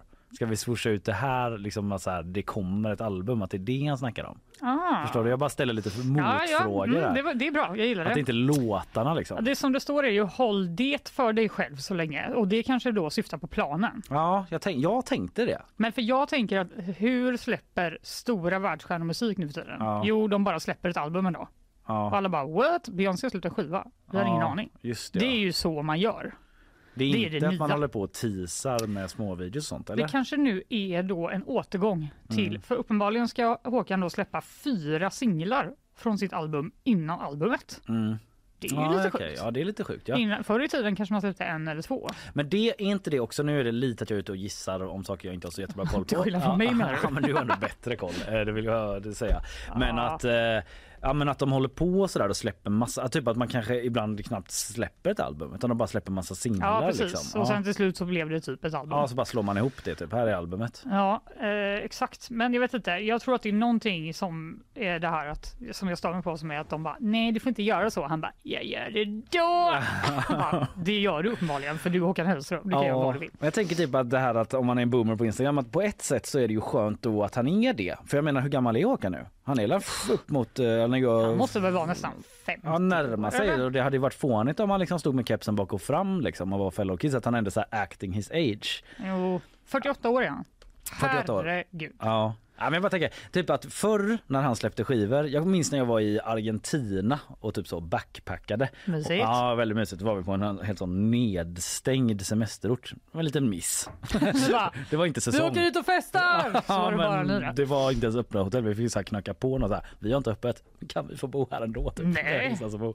Jo, så var det. Men då kommer jag ihåg att jag loggade in på något internetcafé där Ja. och lyssnade på någon skiva. Nu kommer jag inte ihåg vilken det var. Nej. Eh, typ det kommer aldrig vara över för mig. Ja. här, om den kanske inte checks out, men jag tror det var den. Ehm, att det var liksom på den nivån, det pirret. Nu är Mm. man lite äldre, nu kanske man inte känner det på samma sätt. Men många väldigt, var väldigt glada i kommentarerna där såg jag. Ja, Man ser herregud. fram emot det. Det verkar vara, eh, ja, det är, verkar vara 20, 665 eh, kommentarer och Ja. eh, 30 000 likes och det är väldigt många som är så här. Kan inte vänta på våren! Ja. Nu ser jag i och för sig att det är någon som skriver boomer post hjärta.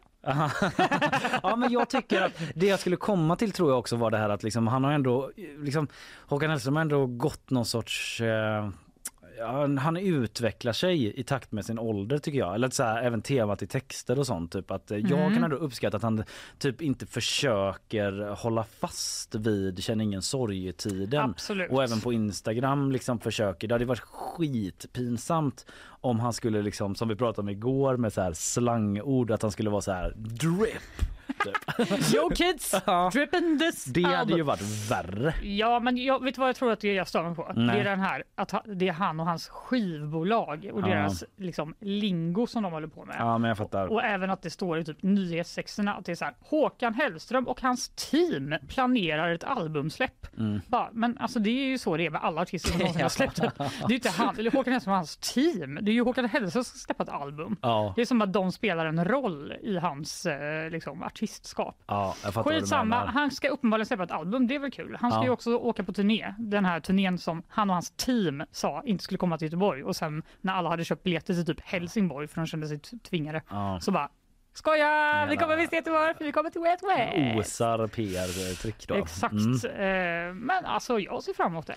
Självklart gör jag det med. Fan Mm. älskar ju Håkan. Absolut. liksom eh, hela, hela ens liv har ju han hängt med. Det har han verkligen. Ja, många han får glada. boomra på bäst han. Ja. Det handlar om integritet och cred för fan alltså. Det finns vissa regler och restriktioner här va. Det är inte mer med det. Men det råder en viss förvirring eh, läser jag på gp.se angående företaget Sellpy. Känner du till det? Jag har använt mig av på olika sätt. Ja, vill du förklara? Jag har sålt kläder och köpt kläder där. Ja, det är att man skickar sina begagnade kläder till dem. Ja, om du har kläder som inte är liksom asslitna, eller ja, det kanske din nyhet sen kommer motsäga. Men om du tror att du, du kan sälja dem vidare så Mm. kan man helt enkelt beställa hem en liten påse Mm. och så lägger man ner sina kläder där och så skickar man den dit Ja. och så säljer de den åt en. Och så tar de snygga bilder och sätter Och pris. så tar de, de mycket av pengarna. Ja, jag tror det var 60 procent Ja, eller något sånt där. Men exakt. säljer man över eh, Ja 60 procent var det men säljer man över 500 kronor, alltså alla pengar som är över 500 får man behålla eh, 90 procent av det. Ja, det är en smart affärsidé för alla oss lata som aldrig skulle liksom fota och skicka iväg våra plagg själva. Nej precis. Och jag som har en, en bebis Tycker det är toppen. För Mm. de växer ju jättemycket. Ja, men det är deras affärsidé då liksom. Men nu eh, så är det eh, många som har reagerat på då. Det är till och med ett Instagramkonto som har startat över typ så konstiga priser på Sellpy för eh, eh, som vi på GP skriver då i artikeln en nopprig tröja från H&M för 5 556 kronor. En klänning från Koss för 3 900 kronor. Överpriserna på second hand-sidan Sellpy får konsumenter att undra hur prissättningen egentligen går till hos företaget. Just för att det dyker upp då massa sådana, ja men en gammal nopprig tröja som någon har lagt upp för 5000 spänn då. Eh, vilket ju är ganska konstigt. Ja, eh, nopprig tröja från H&M lät ju inte som något man ville köpa överlag. Nej, precis. Sen så kanske det inte drabbar så här, då är det väl bara att inte köpa den då. Men det drabbar Ja. kanske lite de som lägger upp det som vill få sålt det. Ja, exakt. Men man kan typ protestera om de sätter ett konstigt pris. Man kan det. Ja, och bara så här, nej jag tror att den är värd det här istället. Ja men för jag läste att det går till så att de sätter ett pris liksom och sen så om det går en viss eh, tid så sänker de det Mm. efter ett tag tills man bara eh, donerar bort det Mm. till någon eh, välgörenhet eller något Ja. där som de har något avtal med antar jag. Ja. Eh, men eh, precis, jag har 20 plagg på Selfie nu eh, varav en klänning från Koss från 2007. De föreslog 800 men jag bad dem sänka till 200. Sjukt skriver en av Selfies kunder. Och som sagt det har skapats ett Instagramkonto då som uppmärksammar så märkliga annonser på Sellpy. Eh, här, att Kommer någon, följa. Att någon har lagt upp här då en eh, liksom blå plastkaraff för 450 spänn. Och typ så här använda grejer. Calvin Klein Eau de Parfym en milliliter har någon lagt upp. Alltså det är en Nej. öppnad sån med väldigt lite grejer kvar. Det låter ju helt sjukt. Ja, men väldigt märkliga grejer som kommer upp där då. Eh, bara det liksom. Impregneringsmedel halv flaska 1500 kronor. Nej, Krossad eh, eller mobiltelefon med krossad ruta 1500 kronor. ja, men alltså folk har också ingen skam i kroppen. Vem fan skickar in en typ slutparfym? det känns så meningslöst för att det är väl ingen som kommer köpa det. Nej, det är väl bara att man vill. Alltså, jag tror att mycket är att man bara vill bli av med skit. Ja. Jag är i alla fall. Jag är sån som överrensar. Alltså det. typ alltid bara. Ja, nu har jag typ skänkt bort allt jag vill, vill ha på mig. Ja men som en kompis som bara eh, men skicka den till Sellpy lika gärna då. Ja, Kanske du exakt. får lite pengar. Bara, ja, ja, gör väl det då. Så bara kastar man ner då. Ja, Precis. exakt. Det här gamla durkslaget som bara är en stålring typ kvar. Konstigt eh, produkt av mig att välja där exempel. Men det var det som dök upp. Ja men eh, precis när GP scrollade runt då så hittade de de här dyra kläderna eh, men också ett begagnat påslakan med bamsetryck och eh, som det står tecken på användning som Ah. kostar sju- 1700 kronor. Ja, så det är ju märkligt då. Eh, GP, eh, vi kontaktade ju såklart Sellpy då och Ja. eh, de ger svar över mail. Eh, och då säger de att eh, vår prissättning är baserad på en algoritm som beräknar startpriset för varan baserat på historisk säljdata från över 20 miljoner varor. Mhm. Så det är det som är Okej. utgångspriset och sen så sänks det över tid då, som jag sa innan. Och att de, liksom, de försöker granska sina annonser eh, men eh, de eh, säger att eh, Alexandra Drissner på Sellpy säger att eh, självklart händer att vi missar något då och då då för det kommer upp väldigt mycket liksom. Ja, men då är det ju inte en ensam person som står där och sorterar varje grej som kommer in i alla fall. Det glädjer mig ju lite. Ja, eller hur? Eh, Men eh, vi skriver i artikeln då som näringsidkare har man rätt att eh, själv välja vilka priser man vill välja sina varor för eller sälja sina varor för. Men det är viktigt att man följer prisinformationslagen. Mhm. Alltså att eh, alltså man inte ska vilseleda konsumenterna på något sätt då genom att typ sätta ett jättehögt pris och tro typ att den är värd väldigt mycket. Alltså det skulle typ kunna funka också att de bara nopprig tröja från H&M Mm. 5000 de bara det måste vara världens mest speciella tröja. Ja, Kanske jag något tar sånt den direkt. exklusivt samarbete. Du ska inte googla? Nej! Låt mig bara köpa den. Nej. Ja, men inget sagt om att de liksom bryter mot den här lagen då men det är Nej. en eh, jurist som lyfter det. Ja, det om det. Ja, här kommer trean före fyran. Världens äldsta igelkott Ja, hittad i Danmark. ja. Det är den äh, igelkotten Torvald. Torvald! Eh, ja just det, Danmark var det. Torvald. Ja absolut. Din blick på mig nu, du bara... Ja men jag fick någon sån. Norge, Danmark, eh, bara för du har varit i Norge tror jag. Strunt samma. Ja, Torvald heter han i alla fall. Eh, Tydligen. Ja, ja, ja. Eh, Världens äldsta. Ja, hur alltså- gammal? Hur gammal? Gissa då.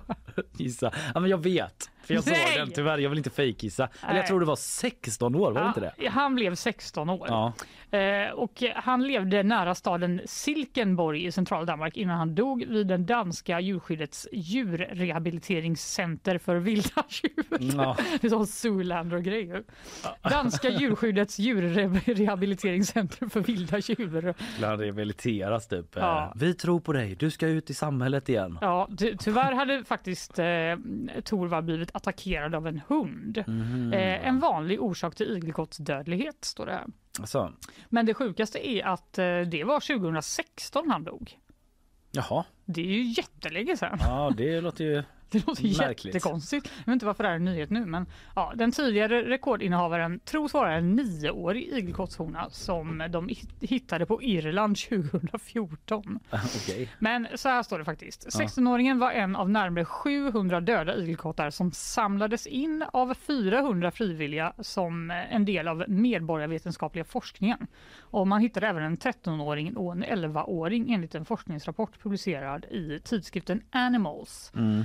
Man hade samlat ihop de här jättemånga döda igelkottarna så skickades de till forskare som räknade ut hur gamla de var genom att Mhm. räkna tillväxtlinjerna i deras käkben. Okej, så de har räknat färdigt nu då kanske? Ja, ja, Ja. Det, det kanske är så. Ja. För det står faktiskt ungefär som att räkna trädringar och det tar ju skitlång tid. Ja, verkligen. Så de har suttit där sedan 2016. Ja, alltså, det är så lätt att ha den här grejen så här. Vad mycket konstiga grejer forskarna håller på med och sådär. Ja. Men det finns säkert en poäng med det. Ja, ja, 16 år, det är jävla länge för en igelkott. Ja. Den när, eh, okej, vad är det, 20, 2016 då den? Så 2000 var ändå föddes då vid millennieskiftet. Han, ju- Y2K. han, typ. samtidigt som Håkan släppte sin debut. han bara... "Woo!" Nej, han var i Danmark. Ja, men de har ingen just egen musik. Så de har fick, de lyssna på Han bara, Han det finns en gata, han liksom växte upp med hela den då. Liksom. Så, ja. Tänk han aldrig fick uppleva den här nya spännande släppet som Nej, kommer till våren. verkligen. Stackars, stackars. Hette han någonting? Ja just det, Torvald. Och han fick kanske aldrig ens uppleva Ullevi. När var det första gången Håkan spelade det Jag vet inte. Ja, det Vem- vem- Jo det fick han nog, det var länge sedan. Han var nog där. Han var säkert där. Hade så stol. På vägen stå, dit. Ståplats liksom. Ja. Längst fram i den där lilla. Ja, det här får mig osökt och, eh, osökt att tänka på en av mina första texter när jag pluggade på journalistprogrammet och gjorde kortpraktik som det hette här på Ja. Göteborgs-Posten två veckor. Eh, när jag, jag googlade fram den snabbt, eh, min typ första artikel Va? som jag fick i, Kalle? i en tidning och så här. Göteborgskorp nära att bli världens äldsta. Då har jag skrivit om eh, eh, korpen Skorpan som, eh, eh, som var jättenära att bli världens, eh, världens äldsta men eh, dog ett år innan det hände. Så en liksom Nej! bitterljuv historia. Ha- Shit hade du tänkte jag. Läser jag. Shit tänkte jag att hon inte kunde fått leva ett tag till säger Dan Lundberg. Ett drygt år till hade räckt då hade Skorpan blivit äldsta ringmarknadskorpen i världshistorien. Skorpan! Ja, Ja, men vilket, eh, det var början på en, en lång och vacker karriär. en lång Kalle. och fin karriär ja precis. Det blev heller ingen sån grävjournalist av mig utan liksom, De bara, du, var ska vi sätta den här killen någonstans? nu är jag tillbaka. Han skulle ju vara på gräv. Ja, det blir inget för. Han får titta på Djurnytt. Och så när jag kommer tillbaka hit nu då. Det här var 2013, tio år senare är jag tillbaka och de har fortfarande så. Var det han som skrev om Skorpan? Ja det var det. Remember him? Min son sa i morse så sa han så här. Äntligen har vi varmt hemma igen pappa. Och då står det 15 grader på, på termometern. Så att jag har det ganska kallt. 15 grader? Nu saltar du. Nej, det är så. Jag nämnde det i början. Eh, ett nytt stort svenskt företag ska införa fyra dagars arbetsvecka. Det är en sån där grej som är lite på tapeten. Alltså Ja. Många typ vanliga människor eh, lyssnar väl till när man hör det. Alltså, jag Verkligen. antar att det är rätt många som är sugna på det. Jag är så sugen på det. Mm, frånkopplat liksom så du vet så samhällsekonomiska konsekvenser så bara liksom eh, Men allt är ju redan uppe i luften nu känns det som. Ja, vi kanske menar. lika gärna ska röra om lite till. Ja precis, det är ändå stökigt med inflation och Exakt. allt sånt. Så kan vi testa det här. Vi kanske bara Who would have thought? Det bara fixade allting. ja, men det är um, det svenska företaget eh, Sandqvist då, som gör väskor. Ja, Känner du just kanske det. till? Ja, har sett. Ja, eh, jobba en dag mindre i veckan men för samma lön. Det är upplägget inför Sandqvist nu då för sina heltidsanställda. Och då är liksom poängen då säger vdn Caroline Lind att man ska jobba smartare, få mer jobb på Mm. kortare tid. Mm. Eh, och kanske, det brukar ju låta så ibland då att om man får jobba lite mindre så kanske man eh, Mår lite bättre. mår lite bättre, lider lite mindre av tristess. Mm. Säger inte att de på Sandqvist gör det eh, innan men eh, Men kanske. Kanske att man jobbar lite mindre och då så blir man klar med allting snabbare för att man Mm. typ har högre energi och typ livsglädje. Mm. Vad vet jag? Eh, men den 27 februari så kommer den gå ner till 30 timmar i veckan då men bibehålla en 40 timmars lön. Eh, vi, gör, vi gör det här för att ge, inte för att kapa. Vi tror på att om man mår bra så presterar man bra och vi vill ge våra medarbetare möjlighet att jobba smartare säger då Sandqvists vd Caroline Lind som har liksom varit nyfiken på det här ett tag under pandemin och liksom sneglat Mm. på andra företag som har sysslat med detta. Men då måste de också öka sin produktivitet Ehm, och eh, typ inspirera andra vill de göra också då. Och det här påverkar ehm, inte timanställda dock då utan bara Nej, men- heltidsanställda. Nej! Ja, så- Fotfolket åker på det som Ja, vanligt. så i, de har ju en butik då på Södra Larmgatan här eh, och där är det bara butikschefen som påverkas av detta. De bara, Ser du vi vill inspirera andra. Och sen så bara, eh, måste ni skriva med det? Ja. Ja, men jag det, vet- det ser så illa ut. Samtidigt så är väl timanställda kanske inte når upp i så många timmar eh, ändå. Nej, Eller så jag det. menar liksom. Kanske Eh, inte öppet så länge. Jag vet inte. eh, jag vet inte. Eh, totalt Ja, men det- vad tråkigt för dem ändå, det måste jag säga. Det måste kännas surt när chefen bara, ja då var det fredag. För de bara, nej det är ju torsdag. Ja. inte för mig! Ja, jag tänker att det är kanske många timmisar som bara jobbar helg och så. Ja, och det kanske inte påverkar dem. säkert. Jag vet inte. Men de är totalt 30 medarbetare i alla fall säger hon Caroline Lind som ska gå ner i tid. Mm. Eh, och eh, Ha det gött. Ja, ha det gött då. Ja, hoppas det går bra då. Ja, får man väl hoppas. Eh, ändå spännande att eh, fler företag känner på detta. Man får Mm. väl se hur det går för dem då Mm. och utvärdera därefter. Hallå! Nu tycker jag att vi gemensamt i denna sal sjunger We shall overcome.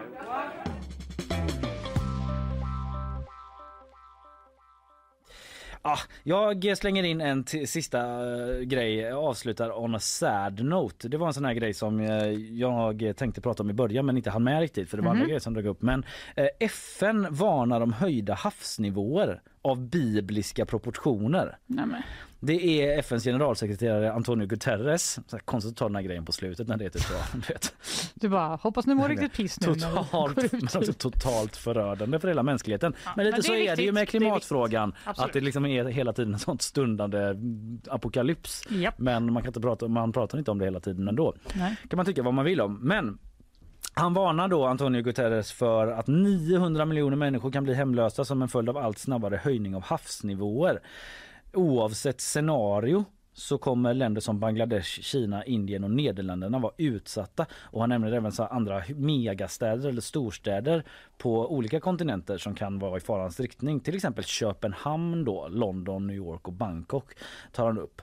Eh, och dessutom det här då att migrantströmmar från de här översvämmade områdena de kommer bli liksom av bibliska proportioner menar han. Mhm. Eh, för att det kommer vara så jävla svårt att leva Mm. på de här eh, Platserna enligt eh, data från World Meteorological Organization så har de globala havsnivåerna stigit snabbare sen, förra, sen början av förra seklet än vad de gjort eh, under de senaste 3000 åren.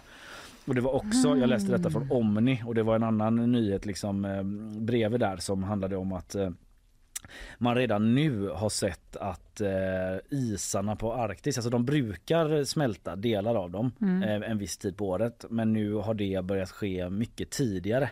Att det var liksom något sorts rekord i eh, hur tidigt det skett då.